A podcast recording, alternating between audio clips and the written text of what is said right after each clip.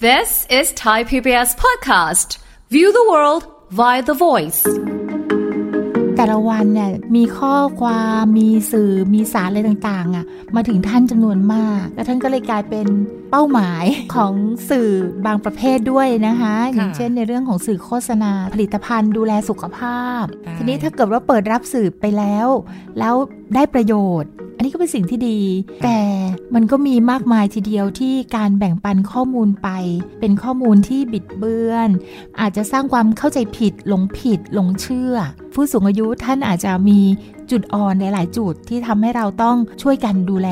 ค่ะให้ท่านรู้เท่าทันสื่อ ฟังทุกเรื่องสุขภาพ อัปเดตททุกโรคภัย ฟังรายการโรงหมอ กับดิฉัน สุรีพร วงศิตพรค่ะ This is Thai PBS podcast. มาค่ะคุณผู้ฟังคะวันนี้เราจะมาติดตามกันอีกเรื่องหนึ่งที่น่าสนใจนะคะ โดยเฉพาะอย่างยิ่งผู้สูงวัยนะ เราก็จะย้ำนะคะสำหรับในผู้สูงวัยในวันนี้ที่เราจะคุยกันให้รู้เท่าทันกับสื่อที่มีอยู่ในสังคมของเราทุกวันนี้ไม่ว่าจะเป็นออฟไลน์ออนไลน์นะคะแล้วก็เน้นย้ำเกี่ยวกับสื่อออนไลน์ เพราะว่าเข้าถึงตัวได้ง่ายมากขึ้นนั่นเองนะคะ แล้วสูงวัยทำไมต้องถึงกับว่าเราต้องรู้เท่าทันสื่อ ไม่เชิงมาเชิงวิชาการขนาดนั้นไหม มันสำคัญยังไงนะคะ เดี๋ยววันนี้พูดคุยกับผู้ช่วยศาสตราจารย์ ดรเกษรสัมภาวทอง อาจารย์ประจำคณะสาธารณสุขศาสตร์ ผู้เชี่ยวชาญด้านการส่งเสริมสุขภาพ และป้องกันโรค มหาวิทยาลัยธรรมศาสตร์ค่ะ สวัสดีค่ะ พี่เกษรค่ะ สวัสดีค่ะค่ะ วันนี้ก็เรียกว่าผู้สูงวัยก็ได้มา ที่จะได้ฟังแล้วก็เอาลูกๆหลานๆฟังด้วยนะคะ จะได้แบบค่ะว่าบอกผู้สูงวัยที่บ้านได้นะคะเรื่องของการรู้เท่าทันสื่อ ค่ะอ่าสื่อที่ฟัว่างนี้ดูแล้วเหมือนกับเอะสื่อนี้เขาจะมาหลอกอะไรเราหรือเปล่าก็ไม่ใช่ใช่ทั้งหมดนะคะอ่าเพราะว่าตอนแรกตอนแรกที่คิดก็คือสื่อเนี่ยเพราะคำว่าสื่ออะมันก็เป็นคำว่าสิ่งที่เราเสพจากอ่าข้อมูลข่าวสารในด้านต่างๆ จะเป็นออฟไลน์กับทีวีวิทยุใช่หนัสือค่ะพิมพ์อะยังมีอยู่ใช่ไหมคะ แล้วก็ออนไลน์เออออนไลน์อเดี๋ยอวนนี้ไลแบบน์นี่เข้าถึงเรามากๆนะคะใช่อืมเดี๋ยวนี้ผู้สูงวัยทุกท่านมีโทรศัพท์มือถือเป็นค่ะของตัวเอง เข้าถึงข้อมูลข่าวสาร อาจจะยังใช้ไม่ค่อยเป็นแรกๆแต่เดี๋ยวนี้คล่องแล้ว ตอนนี้คล่องแล้วนะคะค่ะค่ะใช้งานได้แบบคล่องเลย แล้วสาก็มารใช้ถมาก ส่งต่อข้อมูลได้แล้วค่ะใช่ค่ะ อันนี้แหละค่ะก็เลยเป็นที่มาว่าใช้มากเข้าถึงสื่อมากเข้าถึงสื่อที่ค่อนข้างจะหลากหลายแล้วด้วยนะคะอืมดังนั้นแต่ละวันเนี่ยของผู้สูงอายุในชีวิตท่านอะมีข้อความมีสื่อมีสารอะไรต่างๆอะมาถึงท่านจำนวนมากค่ะ แล้วท่านก็เลยกลายเป็นอะไรนะเขาเรียกว่าเป็นเป้าหมายของสื่อบางประเภทด้วยนะคะ อย่างเช่นในเรื่องของสื่อโฆษณาสินค้า สื่อโฆษณาพวกเกี่ยวกับอ่า ผลิตภัณฑ์ดูแลสุขภาพนะคะ หรือแม้กระทั่งข่าวสารอะไรต่างๆ เนี่ยกลุ่มอ่าผู้สูงอายุท่านก็จะเปิดรับสื่อค่อนข้างค่ะเยอะใช่ไหมคะใช่ทีนี้ถ้าเกิดว่าเปิดรับสื่อไปแล้ว แล้วได้ประโยชน์ อันนี้ก็เป็นสิ่งที่ดี ไม่ได้หมายความว่าสื่อจะไม่ดีนะคะ จริงๆแล้วสื่อสารต่างๆ เนี่ยข้อมูลที่เข้ามาก็เป็นสิ่งที่มีประโยชน์ ถ้าสื่อนั้นจะ ถูกต้องนะคะ ตรงไปตรงมา มีความแม่นยำในเชิงของวิชาการกรณีที่ต้องไปใช้กับชีวิตและร่างกายค่ะนี่ก็จะเป็นประโยชน์นะคะ แล้วการแชร์ข้อมูลต่อ ๆ ไป ถ้าเป็นสิ่งที่ดีก็เป็นประโยชน์ด้วยค่ะเช่นตอนนี้มีรถติดที่นั่น มีอุบัติเหตุที่นี่ต้องเลี่ยงเส้นทางอะไรอย่างนี้ อันนี้ก็เป็นประโยชน์นะคะค่ะเราแบ่งปันให้เพื่อนเรารู้ หรือว่าอืมเราถูกหลอกลวงเราไปอะไรยังไงเราแบ่งปันให้เพื่อนรู้ อันนี้ก็เป็นประโยชน์ค่ะแต่ มันก็มีมากมายทีเดียวที่การแบ่งปันข้อมูลไป เป็นข้อมูลที่ไม่ถูกต้อง เป็นข้อมูลที่บิดเบือน เป็นข้อมูลที่อาจจะสร้างความโกรธเกลียดค่ะนะคะ เป็นข้อมูลที่อาจจะสร้างความเข้าใจผิด หลงผิด หลงเชื่อ ก็มีด้วย มีปนไปด้วยค่ะดังนั้นคนทุกวัยเลยนะคะ เป็นเป้าหมายของสื่อหมดละค่ะอืมแต่ผู้สูงอายุท่านอาจจะมี จุดอ่อนในหลายจุดที่ทำให้เราต้องช่วยกันดูแลค่ะให้ท่านรู้เท่าทันสื่อ โอ้ฟังดูแล้วเหมือนจะยากเลยค่ะ เพราะว่าเอาแหละบางครอบครัวไม่ได้อยู่กันทั้งหมดอืมนะคะผู้สูงวัยอยู่บ้านเพียงลำพังก็มีอยู่กันล้านๆอ๋อเนาะอะไรแบบนี้นะคะ การจะรู้เท่าทันอาจจะอืมไม่ได้ร้อยเปอร์เซ็นเท่าไหร่ค่ะนะคะ และบวกกับ การเข้าถึงข้อมูลเนี่ยมันค่อนข้างจะมาก มันไหลเข้ามาหาเรานะคะไหลเข้ามาบางเช้าทีขึ้นเรามาไม่ต้ก็องเปิดนี่ก็เต็มแล้วใช่ไหมคะ ใช่ใช่ค่ะ หรือการส่งต่อแชร์ต่อมาให้ให้ผู้สูงวัยเองเนี่ย ยิ่งถ้าเป็นเพื่อนกันเราก็แบบเออเชื่อไงเชื่อน่าจะเลเป็ยนข้อค่ะมูลโอ้คนหรือนี้ส่งมาเชื่อใช่ได้ คนนี้เป็นคนที่น่าเชื่อถือส่งมาอ่าเชื่อได้ ใช่ หรือบางทีไม่ทันได้คิดอะไรหรอกนะคะ ส่งต่อแล้วเอ้ยค่ะเอ้ยมันน่าจะเป็นประโยชน์นะ ส่งต่อแล้วค่ะซึ่งมันอาจจะเป็นลิงก์ที่มาเป็นการดูดเงินออกจากบัญชีเราก็เป็นไปได้วยนะค่ะอ่าเดี๋ยวนี้มีเยอะนะคะหรือการโฆษณาเกินจริงหลอกลวง ยิ่งอันนี้ผู้สูงวัยที่แบบว่ามีปัญหาเรื่องสุขภาพค่ะ บางทีไปหาหมอลำบากไงแสพี่วงเกสหารใช่ไหมคะอืมแสวงหาอะไรความพวกช่วยเหลือหาผลิตภัณฑ์มาบำรุงใช่ร่างกายมารักษาโรคเออโดยที่อันนี้ใช่เลยตรงกับปัญหาเราพอดีเลยนะอ่าก็รับเลยค่ะใช่ใช่คือหลายหลายทางหลายทางข้อมูลมากข่าวสารก็ส่วนหนึ่งแหละค่ะการโฆษณาเกินจริงที่อาจจะไม่รู้เท่าทันตกเป็นเหยื่อก็ได้ หรือการไปกดคลิกลิงก์โดยไม่รู้นะคะ บางที โทรศัพท์มือถือไม่ได้เป็นจอใหญ่ไงคะตัวเล็กๆอะไรก็กดไปโดยไม่ได้ตั้งใจก็มีหรืออะไรเงี้ยก็ สารพัดสารเพที่มันจะเข้ามาหานะคะ ก็รู้แล้วแต่ทำให้เกิดความเสียหายอืมนะคะ แล้วก็ทั้งตัวเองแล้วก็กลุ่มเครือข่ายของผู้สูงอายุด้วยกันก็อาจจะพลอยเสียหายไปด้วยเหมือนกันนะนะคะค่ะเน้นการส่งเสริมให้ผู้สูงอายุได้รู้เท่าทัน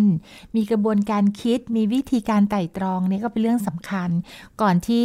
ก่อนที่จะแชร์ไป ก่อนที่จะตัดสินใจทำอะไรค่ะนะคะมีข้อมูลที่ก็ รู้สึกน่าแปลกใจมากทีเดียวนะคะ เรายังคิดว่าผู้สูงอายุอาจจะอาจจะไม่ได้ทำสิ่งนี้มากนะเขาบอกว่าเป็นงานสำรวจจากต่างประเทศนะคะ ผู้สูงอายุแชร์ข้อมูลที่เป็นเท็จอะสูงกว่าคนวัยอื่นถึงเจ็ดเท่า โอ้ยเจ็ดเท่าเจ็ดเท่า แต่อันนี้ไม่ใช่คนไทยนะ คนไทยไม่ค่ะแน่ใจว่าจะต่ำกว่านี้หรือสูงกว่านี้นะคะ แต่โดยธรรมชาติคือท่านคิดว่ามันดีเป็นประโยชน์อืมมขอส่งต่อให้คนที่ฉันก็หวังดีนะคะค่ะก็ส่งไปอ๋อแต่มันกลายเป็นข้อมูลที่ไม่ถูกต้อง นี่ขนาดต่างประเทศค่ะต่างประเทศประเทศที่เรียกว่าเจริญแล้วประเทศอืมที่ผู้คนก็อ่านออกเขียนได้อย่างดีค่มีประสบการณ์เรื่องนี้มาอย่างสูง แต่ความสูงวัยก็ก็ยังอาจจะมีส่วนที่ทำให้เกิดเหตุการณ์นี้ขึ้นอืมก็นะคะเป็นไปได้นะค่ะอืมนอกจากนี้แล้วก็บอกว่ากลุ่มบริษัทห้างร้าน หรือว่าธุรกิจการค้าต่างๆ เดี๋ยวนี้คือ เบนเข็มมาที่ผู้สูงอายุทั้งนั้นเลยนะคะอืมเพราะหนึ่งท่านเป็นผู้สูงอายุรุ่นใหม่ ที่ค่ะอาจจะมีเศรษฐกิจที่ดีขึ้นกว่าสมัยก่อน อาจจะเริ่มมีมีอ่าเรียกว่าอะไรเข้าถึงสื่อได้เยอะใช่แล้วก็มีเอ่อต้องการที่จะบำรุงดูแลร่างกาย อันเนื่องมาจากผู้สูงอายุ เดี๋ยวนี้ยังแข็งแรงก็อยากจะอืมสูงอายุแล้วฉันอยากแข็งแรงต่อ เพราะฉะนั้นธุรกิจการค้าผลิตภัณฑ์ต่างๆ ก็ มองมาเลยนะคะค่ะแล้วก็ส่งตรงเลยค่ะอืมนะคะ แล้วล้วนแล้วแต่เป็นลักษณะของโฆษณาเกินจริงค่ะคือเราอาจจะไม่ได้เสียหายจากการใช้ผลิตภัณฑ์ แต่เราเสียเงิน แล้วไม่ได้ได้ประโยชน์เท่ากับเงินที่เสียไป อันนี้หรือก็เป็นเป็นสิ่งที่ไม่ควรใช่ไหมคะค่ะ หรือบางทีการสั่งซื้อสินค้าอย่างเงี้ยค่ะค่ะเออก็ดีไม่ดีไม่รู้อะ แต่ว่าเห็นราคามันแบบลูกหลานสอนให้อะอยู่ก็อยู่ใจนะคะ ซื้อเลยมันไม่แพงอะไรเงี้ยค่ะ ได้อันนี้มาก็ก็อะไรก็ไม่รู้ค่ะเป็นแบบนี้กันเยอะมาก ดังนั้นอืมผู้สูงอายุดูเหมือนจะตกเป็นเหยื่อนะคะค่ะผู้สูงอายุตกเป็นเครื่องมือนะคะ ผู้สูงอายุตกเป็นอ่าเป็นเป้าหมายนะคะสำหรับธุรกิจที่อาจจะไม่ได้โปร่งใสค่ะนะคะแต่สิ่งที่ดีๆเนี่ยก็มีดังนั้นเนี่ยการที่จะเออมองเห็นแล้วก็ ศึกษาข้อมูลนิดนึง หรือว่าแม้กระทั่งที่เราเรียกว่าต้องมีการตรวจสอบเนี่ยก็เป็นเรื่องสำคัญค่ะนะคะอืมอีกอันหนึ่งที่อาจจะวันเนี้ยคำว่ารู้เท่าทันสื่ออาจจะต้องไปเกี่ยวตรงนั้นด้วยก็คือ รู้ควรจะรู้ได้ว่าการใช้สื่อเนี่ยเราควรจะใช้อย่างไร เราถึงจะไม่เสพติดสื่อค่ะเพราะว่าตอนนี้ก็มีลักษณะของการเสพติดด้วยอืมคือไม่รู้จะทำอะไรก็นั่งอยู่กับอ่าสมาร์ทโฟน แล้วก็เลื่อนไปเรื่อย ๆ อันเนี้ยหนึ่ง อาจจะมีปัญหาเรื่องสายตาค่ะเพราะว่าหน้าจอเนี่ยแสงจะค่อนข้างจ้านะคะ เป็นแสงสีฟ้า ก็จะมีปัญหาเรื่องสายตา กล้ามเนื้ออืมตึงนะคะ ถ้าหมกมุ่นมาก ๆ ก็อาจจะมีปัญหานอนไม่หลับค่ะนะคะ และที่สำคัญคือขาดการสื่อสารทางตรงกับคนรอบข้าง เพราะไปใช้เวลาอยู่กับเอ่อเครื่องมือสื่อสารสมดเออนึกภาพออกเลยค่ะนึกภาพตามออกเลยค่ะแล้วก็บางที ความที่ไม่ได้สื่อสารกับใครเลยอย่างเงี้ยก็จะมีปัญหาด้วยค่ะ เชื่อข้อมูลเหล่านั้นอาจจะเป็นใช่ค่ะข้อมูลผิดๆหรือเป็นของ กลุ่มใดกลุ่มหนึ่งที่เขียนหรือการโจมตีกันหรืออะไรอย่างเงี้ยมันก็ได้อีกเหมือนกันเนาะโอ้แล้วก็สร้างความอ่าตึงเครียดหรือวิตกกังวลได้ง่ายด้วยสำหรับคนที่หมกมุ่นอยู่กับสื่อเรียกว่าเสพเสพสื่อมากเกินไปนะคะอืมเช่นกรณีที่มีข่าวที่มันเป็นข่าวความรุนแรง ข่าวที่มีความเป็นลบ แล้วก็ติดตามดูอยู่ตลอดเวลาเนี่ยนะคะค่ะก็จะดูดซับความรู้สึกอันนั้นไว้ในจิตใจโอ้ก็จะเกิดความตึงเครียดขึ้นได้ง่ายด้วยค่ะนะคะอันนี้ก็คือขั้นแรกของการเราใช้สื่อเลยนะคะว่าเราต้องเออคือรู้เวลาว่าวันหนึ่งสักเท่าไหร่นะคะ แล้วก็ก่อนนอนก็ไม่ควรจะมาอ่านข่าวหรือว่ามาท่องอินเทอร์เน็ตแบบนี้นะคะ เพราะมันรบกวนอ่าการนอนหลับที่ดีคุณภาพของการนอนก็ค่ะจะไปเกี่ยวข้องนะคะมอันนี้เออจริงด้วยเนาะเราอาจจะแบบไม่ทันคิดคือหลายๆท่านก็บอกว่ามันไม่มีอะไรจะทำอะค่ะก็จะให้ไปยกอะไรหรือทำอะไร ก็อาจจะไม่สะดวกแหละ ก็ค่ะอยู่กับโทรศัพท์มือถือไปค่ะอยู่สมาร์ทโฟนไป สมัยก่อนอาจจะเปิดวิทยุฟังใช่ไหมอ่าคะใช่ใช่แล้วต่อมาก็เป็นยุคทำอย่างดูอื่นไปทีวี ก็มีค่ะทั้งภาพและเสียงค่ะแต่ตอนนี้มีทั้งภาพเสียงข้อความและมาเร็วมาก อยากรู้เรื่องอะไรมาได้หมดใช่เพราะฉะนั้นใช่มันก็เป็นยุคใหม่ที่เราต้องรู้ทัน รู้ทันรู้ร่างกายตัวเองด้วยนะคะค่ะว่าตอนนี้ทำอะไรอย่างไรอยู่นะคะอืมอ่าในนี้เมื่อเมื่อกี้พี่เกสรบอกว่ารู้ทัน เราต้องรู้ทัน รู้เท่าทัน เราจะทำยังไงได้บ้างคะถ้าอย่างเงี้ยอ๋อคือแบบค่ะให้รู้เท่าทัน เพราะว่าบางทียังไม่ทันจะอะไรเลย ข้อมูลมันท้าโถมเข้ามาอถาย่างถูกเข้ามาแล้ว บางเรื่องเนี่ย พอพี่เกสรบอกว่าเราหมกมุ่นอยู่กับมัน หรือว่าเราเราเสพข่าวอยู่แค่เรื่องเดียวอะอย่างเช่น ข่าวเหตุการณ์ร้ายๆอย่างเงี้ยค่ะ ที่มันเป็นผลกระทบของจิตใจของคนทั้งประเทศอะ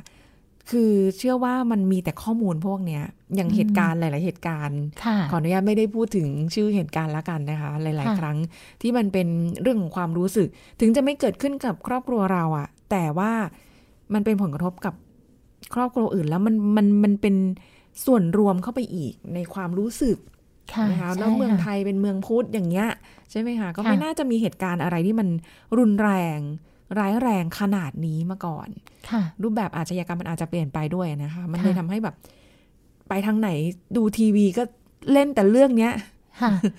ในมือถือเราก็จะมีแต่เรื่องเนี้ยค่ะใช่ไหมคะ อยู่มากๆเข้าเนี่ย มันมีอยู่ช่วงหนึ่งข่าวอนุญาตเล่าให้ฟัง นี่ขนาดยังไม่ได้อยู่ในช่วงของอายุมากๆนะคะ มันมีเหตุการณ์หนึ่งที่บังเอิญเรารู้จักกับบุคคลในเหตุการณ์นั้นนะคะ ซึ่งมันเกิดความสูญเสียแหละ เชื่อไหมคะพี่เกสรคุณผู้ฟังคะแบบ ตามข่าวเนี้ยตลอด เราอยากรู้ว่าท้ายที่สุดแล้วมันท้ายจะสุดยังเป็นไงอย่างไรใช่ใช่อืมอะไรเงี้ยค่ะ เออเสพข่าวจนถึงแม้จะดูข่าวไปแล้วนะคะ หรืออะไรเงี้ยก็ยังมาตามอยู่ในออนไลน์ต่อ ว่า เอ้ย บางที่เขาก็มีวิเคราะห์เพิ่มเติม บางที่เขาก็มีเรื่องอื่นอืมอะไรอย่างงี้ใช่ไหมคะก็ดูดูดูดูเชื่อไหมว่า เครียดไปโดยไม่รู้ตัวค่ะค่ะแล้วนอนไม่ได้ ค่ะ นอนไม่ได้เลย แล้วก็แบบ คือเราเราเรารู้จักคนในข่าวอยู่แล้วอืมบวกกับเหตุการณ์ด้วยมันอุกอาจเกินสะไปเทือนใจสะเทือนใช่ไหมใจคะมาก แล้วก็แล้วเราก็จิตตกไปด้วยเลยจิตตกไปด้วยใช่เพราะเป็นอืมคนที่รู้จักอืมบวกกับการเสพสื่อทุกอย่างที่เกี่ยวกับ คือสื่อพุ่งมาหาเราด้วยเรื่องเหล่านี้ ด้วยแล้วก็ไปตรงไหนก็มีแต่มีแต่เรื่องนี้โอ้โหอย่างะเครียดเลยออค่ะนี่จะทำอย่างไรเนาะใช่กว่าค่จะหลุดตรงนั้นมาเนี่ย เรารู้เลยตัววันนั้นรู้เลยค่ะว่า เราเสพข่าว เยอะมากเกินไป เกินไปค่ะเกินไปมากๆจริง ๆ ก็เลย เออ เครียดเราเราต้องหยุดอะค่ะเพราะว่าเราต้องนอนหยุดไม่หลับไปเลยค่ะใช่จริงค่ะ อันนี้มันเป็นเรื่องที่เรียกว่า ถ้าเรารู้เท่าทันเนี่ยอืมเราจะรู้แล้วก็รู้เท่าทันตัวเองด้วยว่าจิตใจเราแบบแบบไหนอะนะคะ รู้สึกค่ะอะไรยังไงอืมถ้าเป็นดังนั้นเนี่ยเราก็ต้องเรียกว่าต้องตัดไฟแต่ต้นลมอะค่ะค่ะคือเอ่ออ่านข่าวเอาแค่เนื้อหาข่าว แต่ไม่เอาสิ่งที่มันเป็นอารมณ์ความรู้สึกที่เข้าเข้ามาขยายความ มาบรรยายสาธยายจนเห็นอ่าภาพนะคะค่ะเราก็ต้องเรียนรู้ว่าเอ่อข่าวอะไรยังไงที่เราฟังแล้วกระทบความรู้สึกอย่างเงี้ยค่ะค่ะเช่นข่าวที่เป็นเอ่อกรณีของผู้ที่เปราะบางถูกทำร้ายเราจะฟังไม่อืมเราจะสะเทือนใจ แล้วก็เอาแค่รู้ว่ามีเหตุการณ์เกิดขึ้นแล้วต้องไปแล้วอะค่ะ ต้องผ่าน ตัวเปเอลี่ยนงเปลี่ยนไปค่ะดูยฟังอย่างอื่นแทค่ะนใช่ไหมคะไม่อย่างนั้นเนี่ยเราจะรู้สึกว่ามันจะแค่อารมณ์ไม่ออกแล้ว มันจะไปติดอยู่ตรงนั้นนะคะใช่ใช่เล่นใช่ผู้สูงอายุเองเนี่ยค่ะ มีมีโอกาสมากเลยอะค่ะ ที่ที่บอกว่าตอนนี้ทุกหลาย ๆ ท่านหรือว่าอืมไม่แน่ใจว่ายังไม่ถึงร้อยเปอร์เซ็นต์นะคะที่มีสมาร์ทโฟน แต่ว่าในอัตราที่สูงสำหรับผู้สูงอายุไทยค่ะที่มีสมาร์ทโฟนใช้นะคะ เพราะฉะนั้นการเข้าถึงสื่ออา โดยผ่านสมาร์ทโฟน สื่อออนไลน์เนี่ยก็เรียกว่ามากขึ้นเป็นลำดับเลยนะคะ มากขึ้นเป็นลำดับ นั้นผู้สูงอายุท่านจะต้องเข้าใจว่าจะใช้ยังไงให้เหมาะสมนะคะค่ะไม่ว่าจะเป็นเรื่องของเวลาอืมนะคะ เรื่องของสถานที่แล้วก็การที่จะต้องทำให้ชีวิตสมดุลไม่อยู่เพียงแค่กับ โทรศัพท์เท่านั้นนะคะค่ะต้องมีกิจกรรมอย่างอื่นอืมนะไม่ไม่เกิดภาวะนิ่งเหนื่อย คือนั่งอยู่กับที่เป็นเวลานานค่ะด้วยกับอ่าเครื่องมือสื่อสารแบบนี้ แล้วก็ต้องไม่ลดทอนปฏิสัมพันธ์กับคนในครอบครัว เก็บตัวหมกมุ่น แล้วก็ท่องโลกออนไลน์แต่เพียงอย่างเดียวนะคะอืมอันนี้ก็จะเป็นผลเสียในเรื่องของการเข้าถึงค่ะอันดับต่อไปก็คือผู้สูงอายุควรที่จะต้องฝึกวิเคราะห์นิดนึงอะค่ะ วิเคราะห์นี่นี่ไม่ได้วิเคราะห์หุ้นวิเคราะห์อะไรแบบวิเคราะห์ข่าวอะไรไม่ต้องถึงขั้นนั้น แต่วิเคราะห์นิดหนึ่งว่าสิ่งที่เข้ามาเนี่ยเขามีวัตถุประสงค์อะไรเหรอเออที่ที่เขาแจ้งเรามาที่หรือว่าเราไปเปิดอ่านเนี่ยเขามีเป้าหมายจะให้คนอ่านได้อะไรเหรออืมเขาอยากจะโน้มน้าวให้เราซื้อของหรือเปล่าอ่าอันนี้เขาอ๋อเขาขายของอ่าเนี่ยเราต้องเริ่มทบทวนใช่ไหมคะ หรือว่าเขาจะ ชักจูงให้เราไปทำอะไรสักอย่างหรือเปล่าค่ะนะหรือว่าเขาอ่าอยากจะเพียงแค่ให้ข้อมูลนะให้แค่มูลเองว่าวันอ่าภูมิอากาศเป็นอย่างไง หรือว่าเอ่อการตลาดเป็นยังไง หรืออะไรเงี้ยเป็นการให้ข้อมูล อันนี้เราก็อ่านไว้เป็นข้อมูลได้อืมนะคะ แต่ถ้าโน้มน้าวให้ทำอะไรเนี่ยเราก็ต้องต้องอาทบทวนดูว่าสิ่งนั้นมันเหมาะกับเราไหม แล้วที่สำคัญคือแหล่งที่มาของข้อมูลเนี้ยมาจากไหนอืม บางทีผู้สูงอายุอาจท่านอาจก็อ่านตัวหนังสือเยอะก็ไม่ไหวนะคะค่ะอ่านแค่ท่อนบนหน่อยหนึ่งนะคะอ๋อเขาบอกอย่างนี้ แต่ข้างล่างบางทีเขาบางทีเนี่ยส่วนใหญ่จะถ้าเป็นข้อมูลที่เชื่อถือได้ต้องบอกว่าแหล่งข้อมูลมาจากที่ใดอ่าใช่แต่ว่าตัวหนังสือเยอะๆ ผู้สูงอายุอ่านไม่ไม่ถึงอะนะคะค่ก็จะไม่ได้อ่านอืมซึ่งบางทีก็ไม่มีด้วยว่ามาจากที่ใดค่ะแล้วตรงใจเชื่อเลย อันนี้เนี่ยค่ะเป็นประเด็นนะคะค่ะดังนั้นก็ต้อง ต้องวิเคราะห์นิดนึงนะคะ แยกแยะนิดนึง แล้วก็เลือกด้วยว่าเราจะเราจะรับหรือไม่รับสิ่งเหล่านี้นะคะ แล้วถ้ามันตรงใจมากๆ ลองถามผู้อื่นดูก่อน ก่อนที่จะตัดสินใจทำอะไรลงไปนะคะโอ้คุยอืมลองถามคุยดูบ้างค่ะไม่ได้แบบเราว่าคงจะมีถ้าถามเพื่อนวัยเดียวกัน อาจจะไม่มีข้อมูลเหมือนกันกับเรา แล้วสุดท้ายก็เชียร์กันไปก็เป็นได้นะคะที่ถามบุตรหลานนะคะค่ะคนวัยอื่นบ้างว่าอ่าเรื่องนี้เป็นอย่างไร หรืออ่านข้อมูลเรื่องราวแบบเนี้ยจากแหล่งอื่นดูบ้าง ที่ข้อมูลไม่ตรงกันเปรียบเทียบกันค่ะเปรียบเทียบสักนิดหนึ่งแต่ถ้ามันตรงกันก็ดูนะว่าข้อมูลมาจากไหนค่ะนะคะ อันนี้ก็คงจะช่วยได้เยอะเลยล่ะค่ะ อันนี้ก็อยากจะฝากไปถึงลูกหลานด้วยนะคะ ถ้าเกิดว่าเขาท่านโทรหา นะคะ เราฟังแล้วเราอาจจะรู้สึกว่าอะไรเนี่ยเรื่องอะไรเนี่ย ดูมันแบบไร้สาระไม่จริง ๆ ไม่ได้ไร้สาระนะคะ ถ้าเขาโทรหารับเธอะค่ะ แล้วก็ค่ะจะได้แบบบอกข้อมูลที่ถูกต้อง เอ้ยเดี๋ยวอย่าพึ่งนะ เดี๋ยวขอหาข้อมูลแป๊บหนึ่งอืมอะเราค่ะเราอยู่กับคอมพิวเตอร์กันอยู่แล้วใช่ไหมคะค่ะเราก็ช่วยหาข้อมูลเสริมเพิ่มเติมอะอันนี้เชื่อได้ เอ้ย อันนี้อย่างนี้นะเป็นอย่างนี้เขาก็จะได้รู้ เพราะว่าถ้าเกิดแบบ เออ โอ้อะไรก็ไม่รู้แล้วไม่คุยต่ออย่างเงี้ยเขาก็อาจจะแบบค่ะที่สำคัญคือผู้สูงอายุท่านอย่าอย่าเพิ่งผลีผลามนะคะ มีอะไรที่จะต้องแบบว่าต้องเสียเงินไป หรือว่าจะต้องสมัครอะไรต่ออะไรต่างๆ พวกนี้นะคะใช่ก็อย่าใช่เพิ่งนะคะ ทบทวนอืมนิดนึงชะงักตัวเองไว้ก่อนนะคะ อันนี้ก็จะช่วยได้อันเนี้ยค่ะ เป็นเรื่องสำคัญมากเรื่องของการเข้าถึงสื่อเนี่ย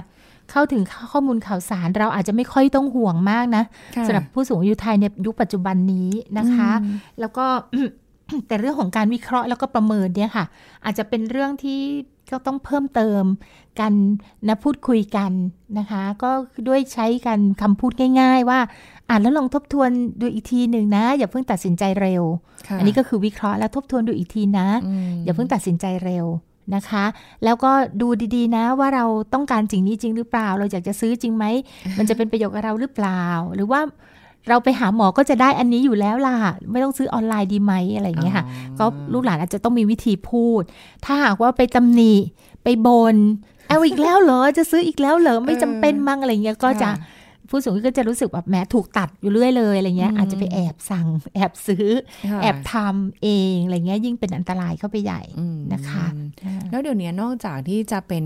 การรับข้อมูลข่าวสารแล้วค่ะ พี่เกศรคะยังนึกถึงหลาย ๆ ท่านเนี่ย ได้เข้าสู่วงการในการที่จะมายืนอยู่ข้างหน้า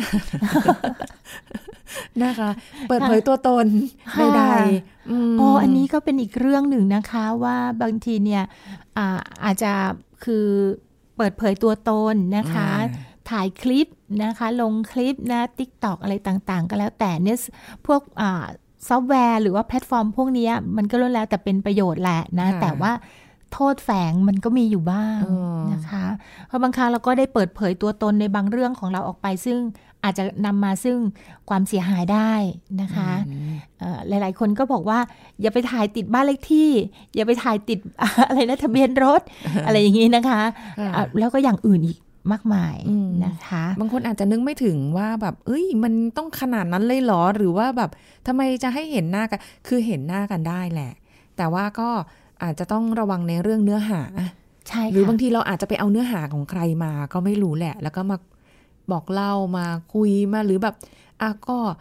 เออฉันทำอันนี้อยู่ตรงนี้ตรงนั้นหรืออะไรอย่างเงี้ย มันอาจจะเป็นอันตรายได้ ถ้าเกิดสมมติว่าการเปิดเผยตัวตนของเรานั้น มีทรัพย์สินที่มีค่า ได้โชว์ออกมาด้วย ค่ะ อย่างเงี้ยก็สุ่มเสี่ยงนะคะ ต่อต่ออันตรายที่อาจจะถูกชักนำเข้ามาได้อะค่ะแต่นี้บางทีก็มีเรื่องราวที่เราก็คาดไม่ถึงทั้งนั้นนะคะเกิดขึ้น แล้วก็เอ๊ะเป็นไปได้เหรอ มันก็อาจจะเป็นไปได้ บางทียังไม่ทันอะไรเลยค่ะ อยู่บ้านเฉยๆก็เข้ามาเหมือนกันดังนั้นระวังไว้ก่อน แต่ก็ไม่ต้องถึงกับระแวงมากนะคะ แล้วก็คือ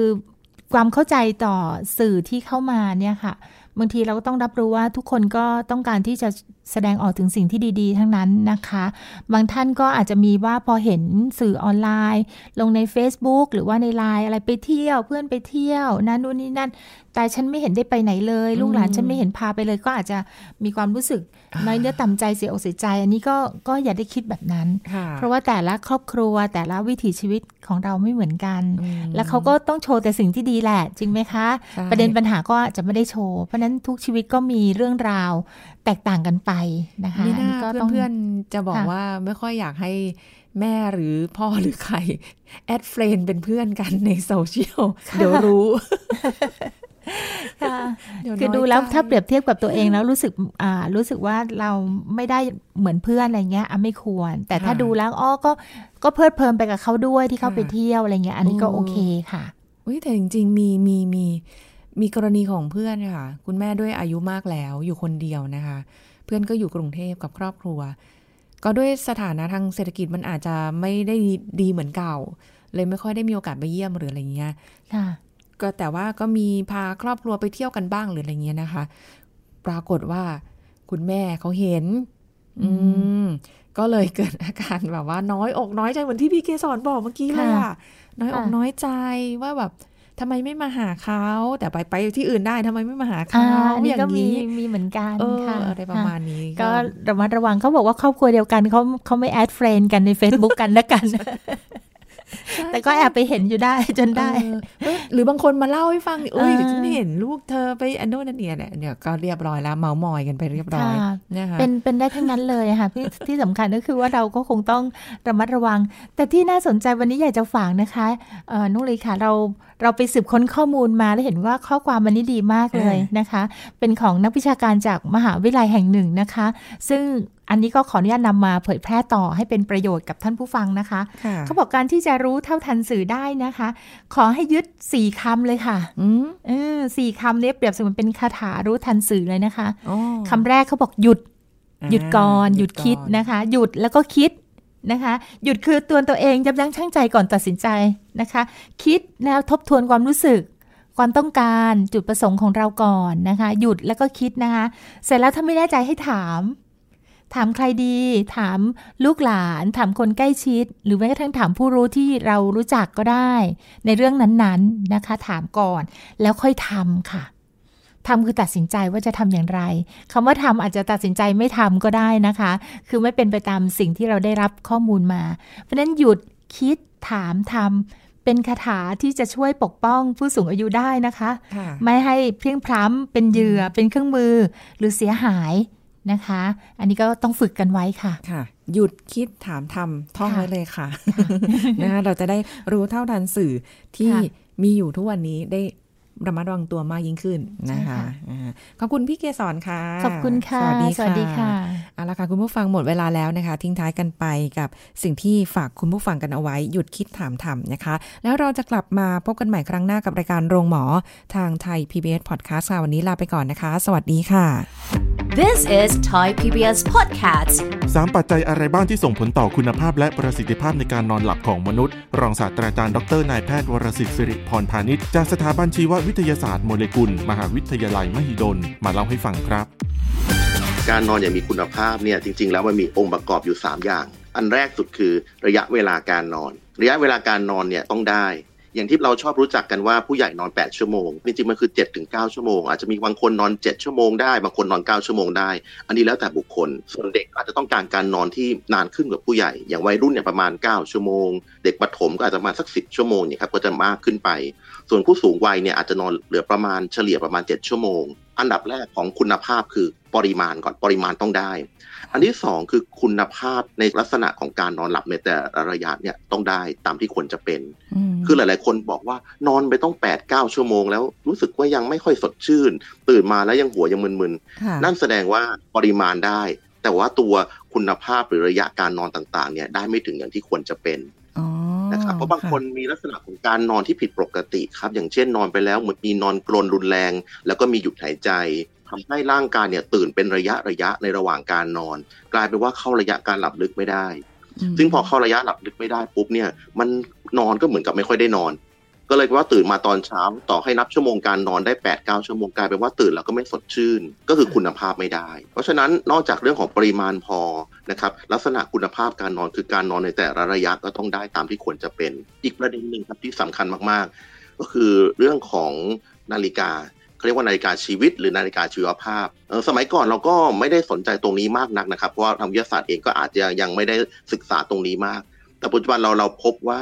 ร่างกายมนุษย์เองเนะครับไม่ว่าจะเป็นตัวสมองหรืออวัยวะต่างๆเนี่ยมันมีรอบการทำงานของมันค่ะเพราะฉะนั้นถ้าเกิดรอบการทำงานตรงนี้เนี่ยมันเกิดการรวน โดยเฉพาะคนที่นอนดึกบ่อยๆต่อให้เขานอนได้ดีนะครับ คือนอนดึกแต่นอน 8 9 ชั่วโมงนะครับ นอนดึกนอนได้เข้าระยะหลับลึกได้ทุกอย่างค่ะแต่มันไม่ตรงรอบไปนอนตอนเช้าอย่างนี้เนี่ย มันก็ส่งผลเสียต่อร่างกายได้นะครับ ซึ่งตรงนี้เองเนี่ยมันเป็น สิ่งหนึ่งที่ทางนักวิทยาศาสตร์เองสนใจมากๆ เพราะว่าเราเคยรู้สึกว่าทำไมสภาวะบางอย่างเนี่ยมันจะเกิดขึ้นในบางช่วงเวลาอะยกตัวอย่างเช่น คนที่ปวดท้องจากเรื่องของโรคกระเพาะเนี่ยจะชอบปวดดึกๆ ทั้งๆที่เขาไม่ได้กินข้าวมอ๋อมันเป็นช่วงของการที่มันมีการปรับของร่างกายมีการหลั่งกรดในเวลานั้น อย่างนั้นเป็นต้นนะฮะค่เพราะฉะนั้นในเรื่องของการนอนเนี่ยนะครับปัจจุบันเองจึงต้องมาโฟกัสอีกเรื่องหนึ่งคือควรจะนอนตรงรอบหมายความว่า เราเป็นสิ่งมีชีวิตที่นอนตอนกลางคืน เราก็ควรจะนอนตอนกลางคืน ถ้าเรามานอนในเวลาที่เปลี่ยนไปเนี่ยค่ะนะครับมันก็ทำให้มันไม่ตรงรอบและทำให้เสียการทำงานของร่างกายไปครับ This is Thai PBS Podcast ติดตามรายการทางเว็บไซต์ และแอปพลิเคชันของไทย PBS Podcast Spotify SoundCloud Google Podcast Apple Podcast และ YouTube Channel Thai PBS Podcast Thai PBS podcast. View the world via the voice.